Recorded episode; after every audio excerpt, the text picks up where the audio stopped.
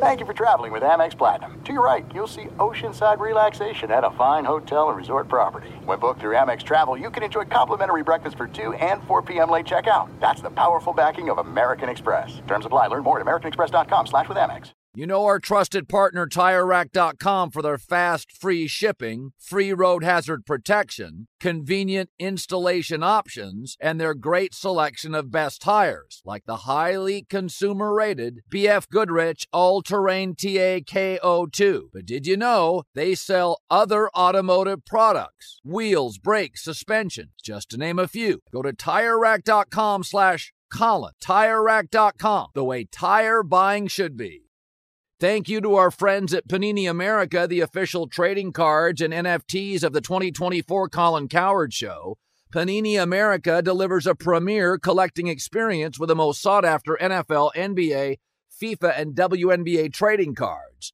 Whether you're chasing rookie sensations or collecting timeless legends, Panini's got it.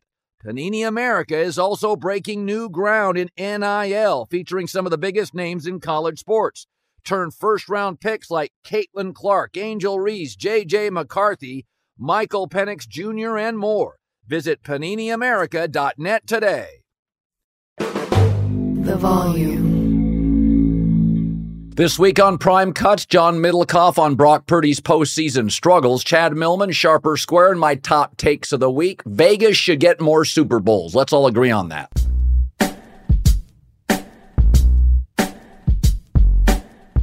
All right, welcome in. We're going to have Chad Millman, Sharp or Square. You know him from the CCO Action Network, all odds provided by uh, DraftKings. So I spent Wednesday night, flew in, flew back for the volume party. And uh, the overriding theme now, this is from just advertisers and um, friends, media colleagues, a couple of players was that why don't they hold all the Super Bowls in Las Vegas?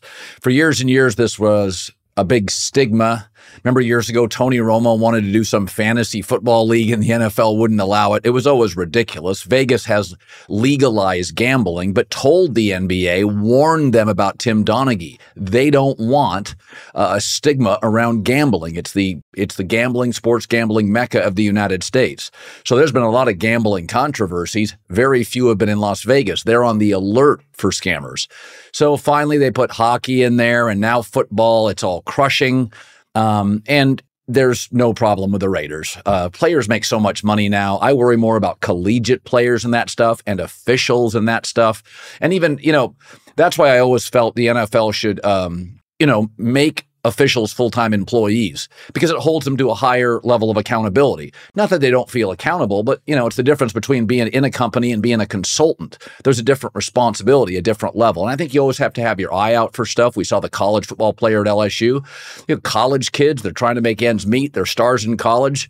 Pre-NIL, I always felt there was probably a player or two on every roster that was taking a more than a ham sandwich and a 20. Um, but you just don't know. And so you can't speculate an individual players players or teams.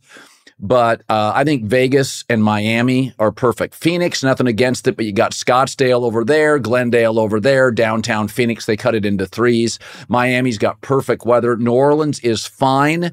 Although uh, New Orleans, to spend a week in New Orleans, you kind of run out of things to do besides drink and eat. Um, and I think Las Vegas, I mean, you can you can golf. The golf is stunning. You can gamble. You can shop. I mean, if you wanted to a couple of days go to Los Angeles, it's a 40 minute flight. So I think Vegas is a perfect spot. I think the stigma with legalized gambling was always silly. I mean, there are those of us that I've been talking about gambling on the air my entire career. There's no stigma. Every guy I know gambles. I gamble. Everybody I know. And uh, I gamble responsibly. I think 99% of people do. Do people eat responsibly? Do they always drink responsibly? Do they always drive responsibly? There's always going to be people that are irresponsible. But I think Vegas works, um, and especially having a covered stadium. You know, Dallas can get really cold in the winter, uh, and Miami does not. It rains, but it doesn't get terribly cold. So if, you know, this idea that you have to mix it up around the country, no, you don't. We hold Mardi Gras in one place, you know, Rockin' Eve in one place. Uh, a lot of Hollywood awards are in one place. You have to move everything. You don't have to. Super Bowl would be two, three places. I'd be totally okay with it. Um, and I just think from the people I talk to, I talked to about four former players, uh, about three current players, members of the media, advertisers, and everybody said this is the hotel capital of North America. There's great restaurants everywhere. There's multiple things to do. I remember going to a Super Bowl in Jacksonville where they literally had one hotel. And they had to bring in cruise ships and they ended up with a Super Bowl. I never bought into this. Well, you got to share the Super Bowl. I don't want it in Kansas City. It's too cold in February. Let's put the best players in the world under a dome in cold weather or in warm weather. Don't let the weather dictate the outcome. The weather, bad weather always is, always punishes the greater quarterbacks. You know, I mean, it's like you don't want to you don't want to reduce the effectiveness of, of Patrick Mahomes or Tom Brady in their prime. It's it's December games happen, but if you can avoid it with a neutral field game, you don't schedule potential blizzards. All right, John Middlekauff, his podcast at the volume is three and out uh, former NFL scout. Uh, all right, let's let's talk about um, a little bit about the Super Bowl, but I really want to uh, dial in on Brock Purdy. So I saw a stat that was interesting. I don't think you deny this. Five of the eight playoff quarters for Brock Purdy have not been good, and they've been a favorite, and they've been at home. So Brock Purdy's rate of negatively graded dropbacks in the playoffs has been 23%. So that's bad um, that would have been the worst in the NFL of any quarterback with 200 plus dropbacks. He's been bad in the playoffs. He's had a couple of great late drives. Mahomes, who had a much, much lower, a very good negative dropback rate, right? Very few. It's been even better in the playoffs. It's like 6%. Yeah. To Purdy's 23%. And he's gone on the road twice against, you know, Green Bay's defense and Detroit's defense. I mean, one's crap. The other one's average. Buffalo's defense and the Baltimore defenses, especially Baltimore's much better than Green Bay and Detroit. So Mahomes against much better defenses on the road has almost no negative dropbacks, almost none. Purdy at home against bad defenses has an egregiously bad negative dropback rate. So my take is I think this Kansas City's defense is elite. Most people just don't know anybody outside of maybe Sneed and Chris Jones, but they can fricking move. If Purdy struggles, and I, I like the under as my favorite bet in this game, I think it's low scoring. If Purdy struggles, I mean, really coughs it up, could you argue Kyle goes, he got outplayed for three quarters by Love, out, outplayed by two and a half quarters by lousy in the Super Bowl, that Sam Darnold would go into camp battling Purdy, and whoever played better would win that job. Well, I think that is a big swing guy for him because there's, I was texting with some people. Sam just signed a one year contract, and the 49ers love him, but so does Adam Peters, who's now in Washington. And, you know, maybe depending on who you draft, you bring him, you pay him a little bit more money, you kind of make him the bridge quarterback. You, you let that guy kind of ease into his NFL career. So that is a team to watch when it comes to Sam Darnold. I do think the 49ers are very, very loyal to this guy. They really like him. Like one thing happened when Trey Lance was pretty bad for them in his starts. The team never really gravitated toward him. And when I say the team, I mean their star core players. That group, like he's beloved in the locker room, Brock Purdy, and that buys you a lot of juice with this team. Trent Williams, Fred Warner, Nick Bosa, George Kittle, Deebo Samuel, Brandon Aiyuk. I mean, these guys are not going anywhere, and they're some of the best players in the league. The other thing is Kyle is even in the struggles, when you can run his offense, that was the problem with Trey.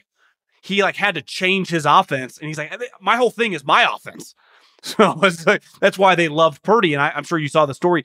Jed York told him that Kyle in 2022 in training camp said, Hey, I think the best, this is like two weeks in, the best quarterback on the roster, is guy we just drafted in the seventh round. And they're like, What? And he was, I, he wasn't making that up. Now, I was going to those practices. It's hard to tell because he's running with the threes, but they kept him on the roster for a reason. Like the coach really liked him. The the rain situation in Green Bay, he was really bad. I do think the second half against Detroit, like I thought their defense really let him down. The 49ers are an offensive team. When you go back to the last Super Bowl these two teams played, yeah. the Niners were a defensive team and the Chiefs were an unreal offensive team. Well, look at this this year. The Niners are the third scoring offense. They're very dependent on Brock playing well and scoring a lot of points because their defense the last couple weeks, it's really been leaking oil for a while and the Chiefs are the number two overall scoring defense. So this is actually a clash between the 49ers offense and the Chiefs defense. but their offense goes as Brock plays. So when he's a little off, their defense is no longer dominant. So yeah, it's not. For them to win the Super Bowl, to me, he's got to be way better than he was because I don't have as much faith on uh, faith on the defense. John Lynch was just their defensive coordinator was saying they were embarrassed by the effort in the NFC Championship game. So the defense is going through some stuff now. When Deebo's healthy, they they just have so many options, and you can run the ball with Christian McCaffrey. They throw a lot of quick screens. They just need Brock not to turn it over, and that's the one thing. He's had a lot of turnover worthy plays, and when he was really humming throughout the season, when they were beating the shit out of Dallas and Philly, he was not doing that. So it just depends what guy you get, and this gets back to well, t- you and I will, I'm sure when the draft gets close and when the draft happens, the character of these guys, the mindset of these guys. Brock's a pretty serious dude. So, like, he's gone through, like, it's been a rough little stretch for him. But I think they like where he's at mentally. And I, like I have, I have actually more faith in him, the guy and the wiring, than I do sometimes the physical attributes. Obviously, he's a pretty yes. good runner, but his well, arm, you know, can be a little hit or miss sometimes. Yeah, I always said Dak Prescott's intangibles are an A. His tangibles are like a C plus B minus. Like yeah. he he moves up. I mean, he really throws an average ball. You know, I think the other thing with Brock Purdy, if I was a Niner fan, I'd be a little concerned. Is Andy Reid and Spags two weeks? Is that Purdy? Um, Rain struggled. Road not as good. Uh, big games, he's been a tad tight. People also, John, they have more film. You got a lot on Brock now. Whereas with Garoppolo, we knew his limitations. That's why I think Brock Purdy moving is essential because it doesn't matter how much film you have. If you can move, you can move. You don't know when it's coming. But I think, I do think Spags and I think the Chiefs have the best corners in the league. I think if they can generate a pass rush, you know, if I was facing Purdy, my takeaway w- would be crowd Deebo, take out the bubble screens, be prepared for him. Don't let him run. Brock on play action stuff. Stop the run. Take your chances with Aiyuk over the top. If he beats you, he beats you. But take away, take those bubble screens away from Deebo, where he's a train downhill. I don't know. I, I don't think San Francisco is going to generate a ton of offense you've acknowledged that San Francisco's pass rush no, is really well. oh. it's kind of hit and miss outside of Bosa. I think ideally Kyle Shanahan at his core is wired like a guy from the 80s or the 90s, like his dad. He wants to run the ball. And they run the ball to do two things establish just a physical, you know, set the tone physically and prove that we're tougher than you. And then their entire passing game is off that all the play action stuff that leads to a lot of easy completions. It's why when they're successful running the ball with McCaffrey, their offense can look pretty easy because guys get wide open because you're biting on the run. And then guys, they have so much talent with their offensive weapons. When you can slow down the run, it throws them off a little bit.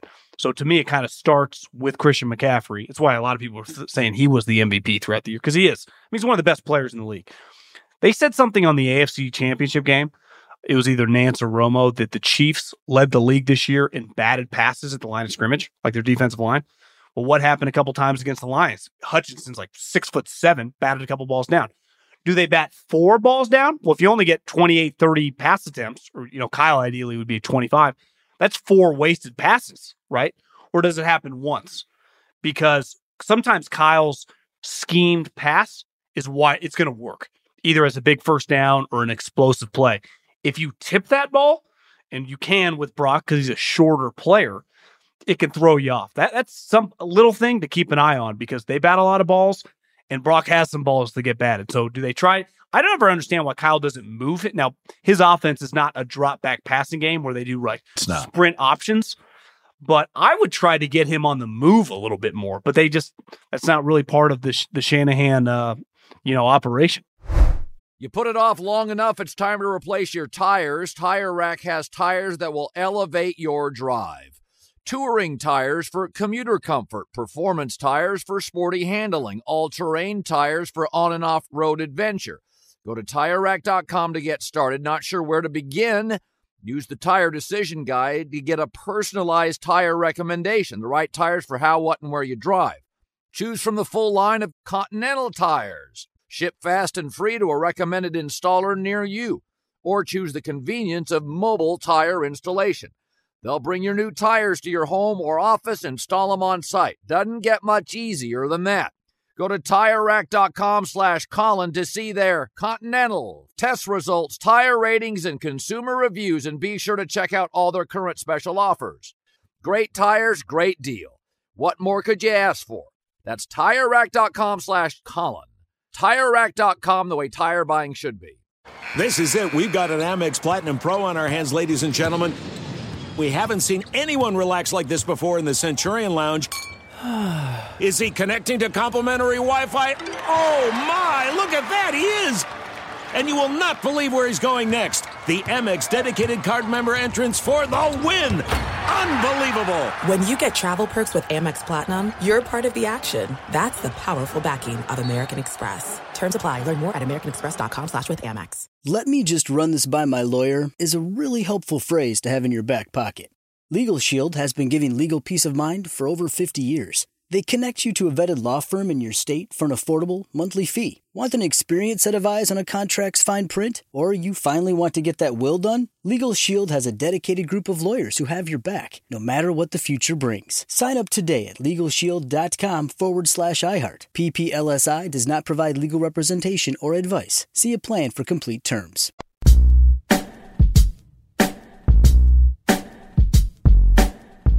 Well, we haven't talked to Jason Timpf in a long time. Jason is one of those gems we found hunting through podcast after podcast. Uh, Hoops Tonight host. He's done just a remarkable job for us. His growth has been uh, exponential. So I watched the entire game, Lakers Knicks. Now, OG didn't play in Randle. but I mean, the Lakers beat the Celtics without LeBron and AD. So Julius Randle shouldn't be the difference. I think Grimes was out. But my takeaway on the Knicks is this. First of all, I always thought Jalen Brunson was a 1A. Maybe he's a 1. 27 a game. I love his leadership, his IQ, his toughness. I think he's the best Knick since Ewing. Was never a huge Carmelo fan. Didn't give you anything on the second, on the defensive end. And a little bit selfish. Wouldn't step back and hit threes for years. He just got stubborn on the twos. So if Brunson's an A, I do believe you need a very strong two. I think OG and Randle are threes. Good threes.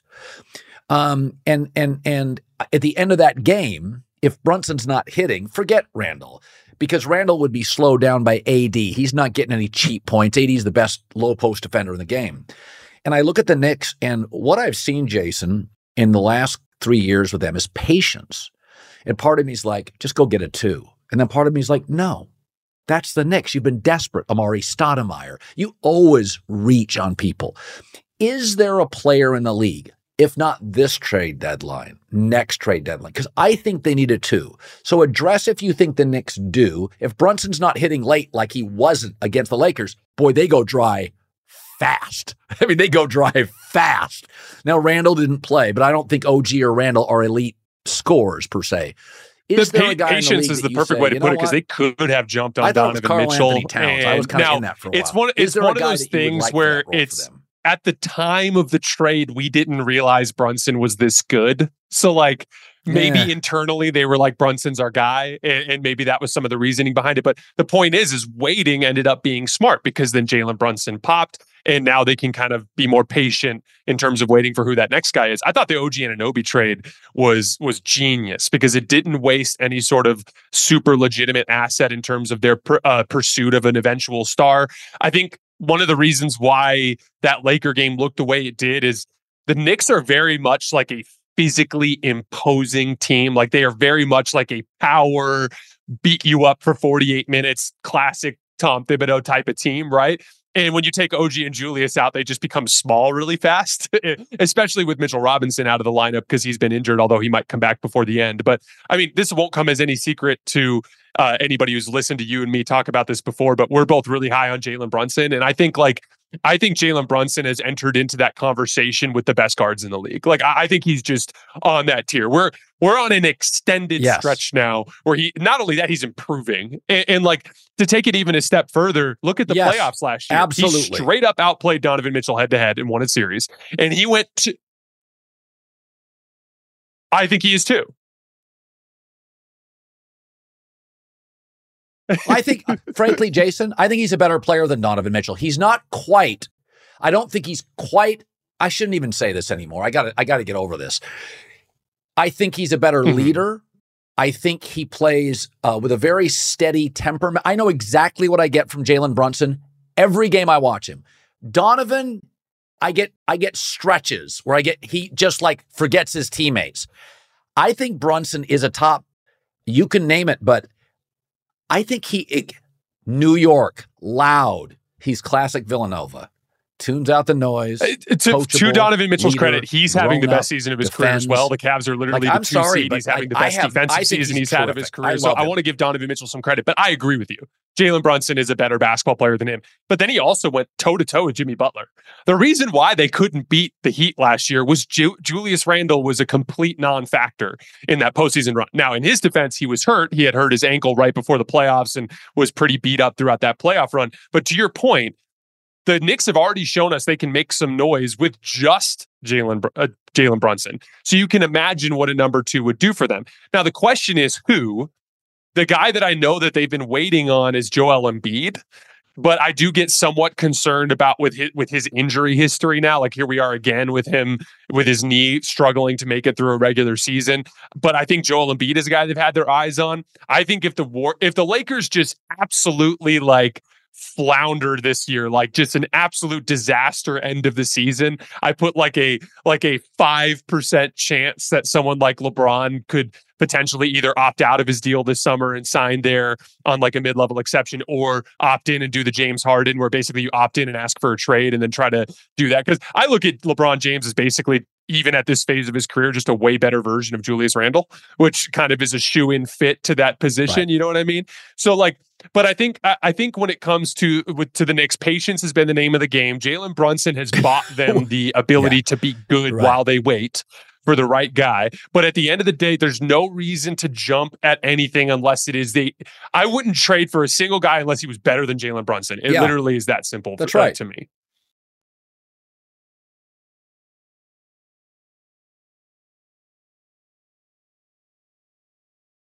Yeah, I, I I think Brunson's the future of the Knicks, and and you know, there's a lot of people that are, you know, there's you you hear this. Uh, I I think it was said about Jalen Brunson. He's yeah. a little guy. You don't win championships with little guys, and the NBA is getting bigger. I mean, there's a certain recent formula size in the league, but I got to tell you, as the league gets younger, I think there's an increasing hmm. value in maturity and leadership as the league gets younger. It's why LeBron is so valuable. And I think Tatum in New York, you can get lost in that city. I mean, that that that shit, that city eats guys up. Like if you're not, I mean, I remember guys like Jeremy Shockey. I mean, that's why the great Jeremy Shockey was a great New York Giant, just not ready for the city quite, right? If you go to the history of New York, go look at their stars. Jeter, Aaron Judge, Eli Manning. What's the theme? Go home, all about the sport, grown ups with the media, good background, adult, you know, relationships with family.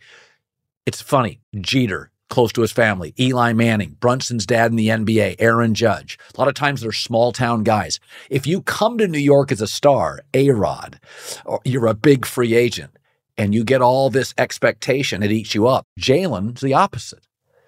Cast off for Dallas. All he has to do is prove stuff like Villanova. He is your classic. I mean, Eli Manning went to Ole Miss. Jeter struggled in the minor leagues. Who's Aaron Judge? He's from Fresno.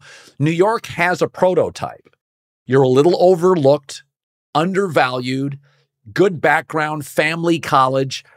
I think that's so, the league's getting so young that these older players that can bring maturity to me, Jason, I mean, it's just, it's like, it's like I say about LeBron. It's like LeBron, it could be a, you know, he's like a coach, general manager, star on the floor. He's thinking about who am I, who should I have relationships with? Who can I elevate? Who should be on the floor with me? I mean, he's thinking through every possession. To, to his credit, game. too, like he signed I up I, for I just this. can't say like the Mavs, I think it, was it was a little different in the annual value. I think he's the best the quarterback in contract value that the Mavs offered him was pretty close to what the Knicks offered him. He straight up said, I want it. I want the pressure. I want like he he signed up for what New York brought to the table and he's not just thrived in that environment, he's completely exceeded expectations. We have a couple of uh big Knicks fans that help produce hoops tonight and I talk with them about this behind the scenes and it, like it's crazy how that one singular signing transformed the entire landscape of the Knicks future. Because they got like think about Jalen Brown just signed a deal where in the final year he's going to make like 70 million. Okay. And like, and, and Jalen Brunson's making in the 20s and he's giving you superstar production. Like it, it, it's crazy. It's crazy what that one move has done right. for that franchise. Let's bring in Chad Millman, CCO Action Network. All odds provided by DraftKings.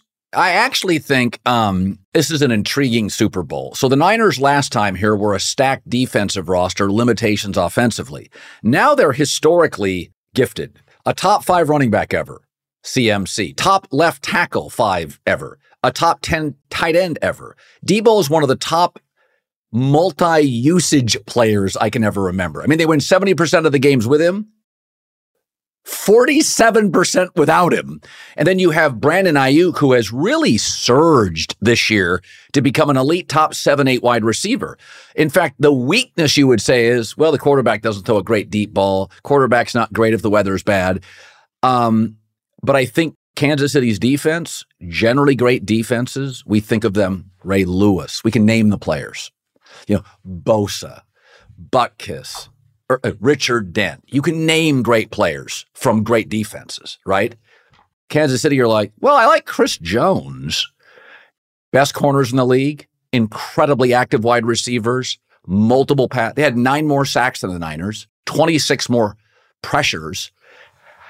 I think this is an all time classic gifted offense and one of the most undervalued defenses I can ever remember. So I like the under 47 and a half. I think there's going to be yards and explosion plays, but not a lot of touchdowns.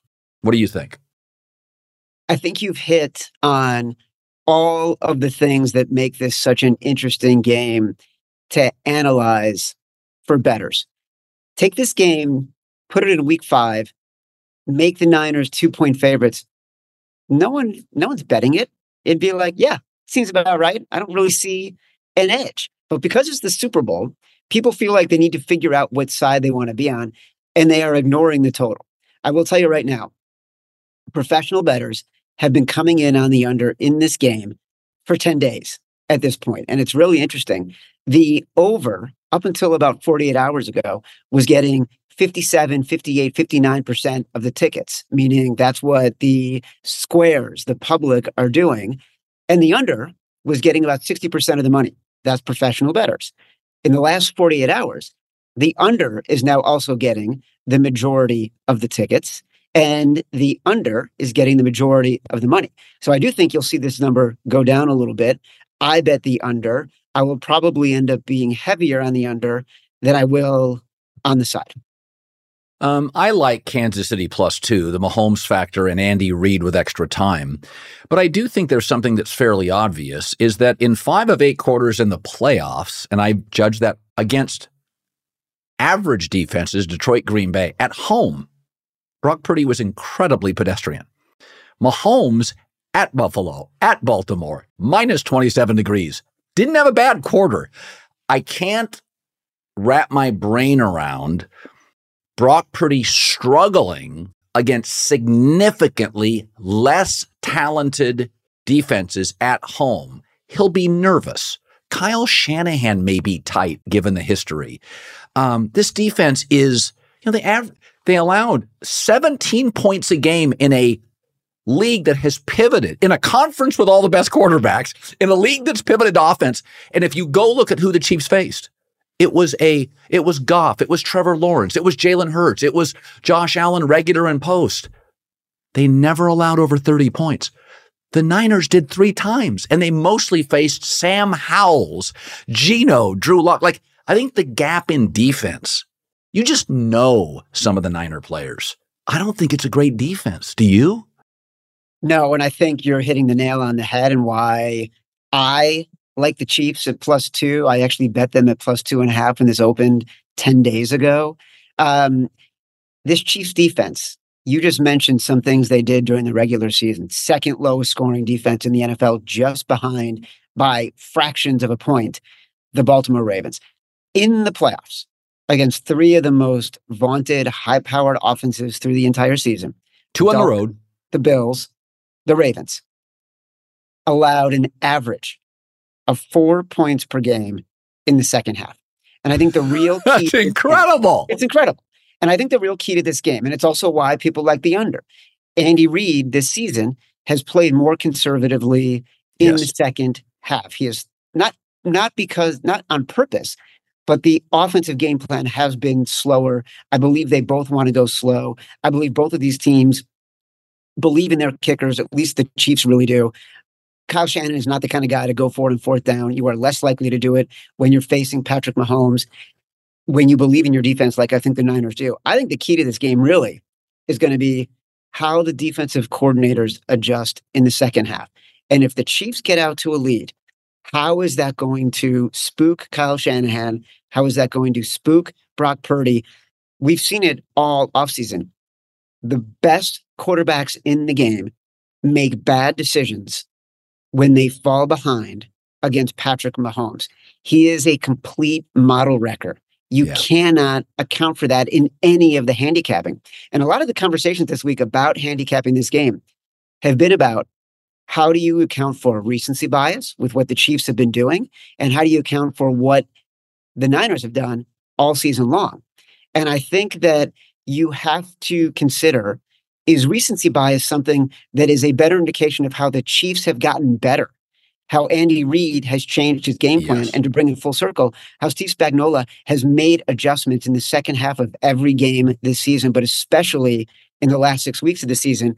I think that'll be the key. We've seen it in every playoff game this year. And by the way, we didn't see Steve Wilks do that. That's right. The Lions lost that game because the Lions made bad plays, not because the Niners all of a sudden were playing so much better defensively. And yeah. I think when you've got a zone heavy scheme on defense against Patrick Mahomes, whose receivers don't have very big average depths of target, you're setting yourself up to get sort of dink and dime yeah. until the Chiefs are scoring, and then you're and behind. Mahomes and Mahomes has become more comfortable with that yeah. this season. It's exactly. Kind of, you know, I would say Andy Reid and Steve Spagnuolo are the best coaching duo in the league. Um, I do think DeMeco Ryans and uh, Bobby Slowik for Houston are the best young coaching combination in the league. But I don't think Steve Wilks. I think he's been a downgrade from DeMeco Ryans. They're not as good as in the red zone. They're pass rush. They don't generate the pass rush outside of Bosa. So I think what we're looking at is, and I and I think you hit on something. There's two whammies that work in Kansas City's favor. Mahomes screws with everybody's head. You tend to call a more aggressive game because of Mahomes. Nobody's calling wacky plays because of Brock Purdy. Maybe the opposite. Secondly, Kyle's lost games in the Super Bowl. He had one. Does, there, eh, does Andy Reid get into his head? Does it get into his head? I asked Drew Brees that today. I said, you know, you you go to the Super Bowl, you didn't have this litany. I mean, the Niners have been great for 30 years mostly. They haven't won since 94. This team has been great for 6 years. right? That shit gets tight, right? Like yeah. you can say whatever you want. This is going to be a loose Kansas City team with the best head coach and DC duo in the league, playing with confidence, an underdog. I think if it's close late, I think all the intangibles go to Kansas City. I've got a cowherd take on this. Patrick Mahomes isn't playing just to win this title. He's playing for legacy. And Patrick Mahomes is such a gifted player. We're talking about people who, we're talking about a guy who is at the top of his craft, potentially beyond Tom Brady. And the path he will be on, if he wins this game, is far beyond the accomplishments of just one season. And I think he's a game wrecker, as we said, because he can think beyond that and he will not shrink in the moment. And I think to your point about Shanahan, to your point about Brock Purdy, and I don't think this is necessarily specific to them, but in this case, it will be them. Mahomes makes you do things you wouldn't normally do. And if you've got the monkey on your back because you haven't been able to close the deal in the Super Bowl and you're going against Patrick Mahomes, let's remember Patrick Mahomes lost the Super Bowl against the Bucs because he had no healthy offensive line. None. Like all of these things, you you get clarity looking back in history. So I do think that the the context of Mahomes playing for legacy and being driven enough to know that's what he's playing for beyond this season, I think that's an X factor. So uh, one of the I don't do a ton of props, but Brock Purdy over under 247 passing yards. So um, Brandon Aiyuk is sensational, but you're talking about Sneed's an elite corner that when he guards you, the quarterback has a 65 passer rating and a 52% completion rate. You can put Sneed. Uh, McDuffie's also excellent. So I don't think they'll beat the Chiefs over the top. They could dink and dunk, but I, I'm Kyle Shanahan. There's a fairly obvious way to map this game out. I want to see Mahomes as little as possible. A lot of Deebo, a lot of Christian McCaffrey, and Deebo in some running sets, which we know he can do. But um, you know, it felt like he did more of that pre-contract than both. I don't have the data to support that. But the way to win this game for them is I'm not putting it on Brock Purdy's shoulders and we're not going to get cheap yards over the top. This is a Deebo Christian McCaffrey game. Secondly, is that San Francisco, and I can't figure it out because nobody's tied to their play sheet and more than Kyle Shanahan. They've not been a great first quarter team in the playoffs. Green Bay outplayed them, Detroit outplayed them. So it's like you're not going to get major yards early. They're going to be fairly cautious, I would think, with Brock Purdy early in the Super Bowl, right? Like they're not going explosion plays. You're not going to get cheap crap over the top because the Chiefs' pass rush is excellent. And their corners are, in my opinion, the best young corners in the game. I'm actually surprised. 247 is a lot of yards when you have Christian McCaffrey. That's all. And against the Chiefs defense, Baltimore was reluctant to run. They could have. You know, Gus Edwards' first run was 15 yards. His second carry was in the second half. They could have yeah. run. So I, that number to me seems high. Well, look, Colin, I had Gus Edwards over 40 and a half rushing yards. And when he ran so did I for 15 yards on that first play, I'm like, I'm golden. Like I'm watching in the action app and I see like his percentage chance of covering that was like 80%. And then it was 70. And then it was 60. And then it was 50. And all of a sudden he ran one more time the entire game. And that, by the way, is indicative of how coaches and players change their game plan and change their style when you're playing Patrick Mahomes. I think the Niners, I, am not trying to, to avoid your question. I don't have a strong opinion on, on Purdy. I would probably lean to the under. I think it's lined about right. I don't see a huge edge in Brock Purdy and his passing yardage. I think I do see Deebo Samuel over his receiving yardage as a bonus because I think he's going to line up in the slot. I think that's a little bit of an advantage because you're not having to go against really good corners against the Chiefs and you're going against smaller linebackers. And so if they are going to find some success, that could be where it is. And I also agree with you. Look, if the Niners are winning this game, they're doing it on the ground, thrashing a mediocre Chiefs run defense. I won't say terrible Chiefs run defense. It's mediocre. It's a mediocre defense. So I think the advantage here is to run McCaffrey and run Deebo Samuel. Would I say you're betting over the McCaffrey yardage? I don't think so because I do think that the Chiefs know they'd almost rather put the ball in Brock Purdy's hands than let McCaffrey beat him because he is so talented. Um, so those those are a couple of tricky props I think to bet. I will tell you one one bet that I love that I think is underpriced right now. Christian McCaffrey, first rush over three and a half yards happens 60 to 65% of the time. And then the circumstances, inc- and then the percentage increases with circumstances like we are looking at this week with the defense that isn't quite as good as what the Niners were always facing. So if you're looking for sort of a sneaky fun prop uh, that'll be over quickly, you, you, you either you, either know you know right away if you're going to win that one. But that's one that I like. Uh, by the way, I'm going to defend the Chiefs' run defense a little, uh, not overwhelmingly, but you don't play catch up with the Chiefs like you used to. So people simply run more against Kansas City. In previous years, the Chiefs' defense was viewed, oh, they don't allow many rushing yards because you're always trailing. Yeah. This Chief team has been trailing.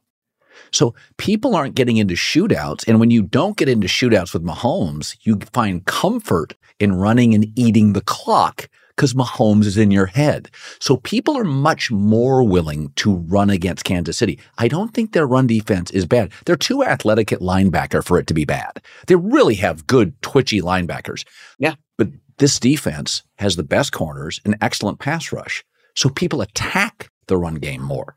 And I think, again, I don't think it's a great run defense. It's not Baltimore, but I think it's a little over um, discussed how poor it is based on if you knew you didn't have to get into a shootout with Mahomes, you'd want to run the damn clock so we'd get two less possessions. So people go into a week and say, we're going to commit to the run. Well, if you commit to the run, you run the ball more and you run the ball with more success. So I think people have gone into games with Kansas City thinking, hey, we got to be good situationally in the red zone because when we get chances, we got to score touchdowns, not field goals. That was forever. That's been the mantra with Kansas City. You got to get touchdowns, not field goals. Teams go for it in fourth down. You don't really have to with this team. I run the ball. So I think the defense for Kansas City is excellent against the pass. I think it's okay against the run. Good enough. Good right? enough. And and I think that to to bring a full circle, that plays into why we like the under. And the game script that we're expecting is going to be that both teams play some kind of ball control offense, which is really what they've been doing all year, right? These have not been explosive from a from a Niners perspective, not an I mean a Chiefs perspective, not an explosive offense. And the Niners, while they can be explosive, are more than likely recognizing that their ability to win this game is going to be dependent on their ability to run the ball. So as long as they can be committed to that, I like our our chances on the under. Do I think either do I think either side is a lock? Not really. I will say one thing you want to consider. When teams win the Super Bowl, they tend to win by a field goal or more. Yeah. So if you really like the Chiefs, another fun alternative bet to make, Chiefs minus two and a half at plus 130, 135, because you're getting better odds. And if you think it's going to be a close game and the Chiefs are going to win, you might as well take the Chiefs at minus two and a half, which is the limit of where you want to be. I'm sort of taking an alt line here and getting a little bit of extra juice. Chad Millman, been great.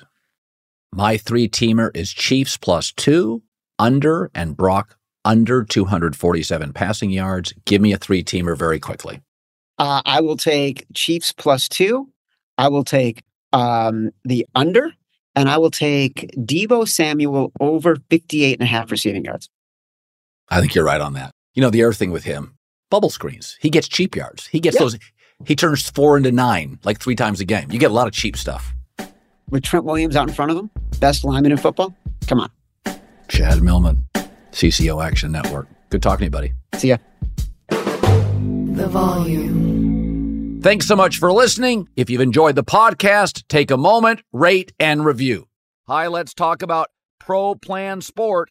Pro Plan Sport is advanced nutrition made to fuel strength and stamina in active dogs like yours. So, wherever your next journey together takes you, start it off right with the high performance fuel your dog needs to keep pushing you every step of the way. Pro Plan Sport Learn more at ProPlansport.com. Top Thrill 2 is like no other course. Two 420 foot vertical speedways, three launches. All right, let's talk strategy. Copy that, driver. Go for maximum acceleration off the start. Roger that. You've got a short straightaway to push from 0 to 74 on the first vertical speedway. And what about the rollback? Rollback will set you up for an explosive reverse climb 420 feet in the sky so you reach zero G's in total weightlessness. 420 feet of straight up speed. Let's get it. Top Thrill 2, the world's tallest and fastest triple launch strata coaster. Get your tickets at cedarpoint.com. Being a chef means keeping your cool in the kitchen. And with Resy Priority Notify and Global Dining Access through my Amex Platinum card, right this way. It's nice to try someone else's food for a change. That's the powerful backing of American Express. Terms apply. Learn more at americanexpress.com slash with Amex.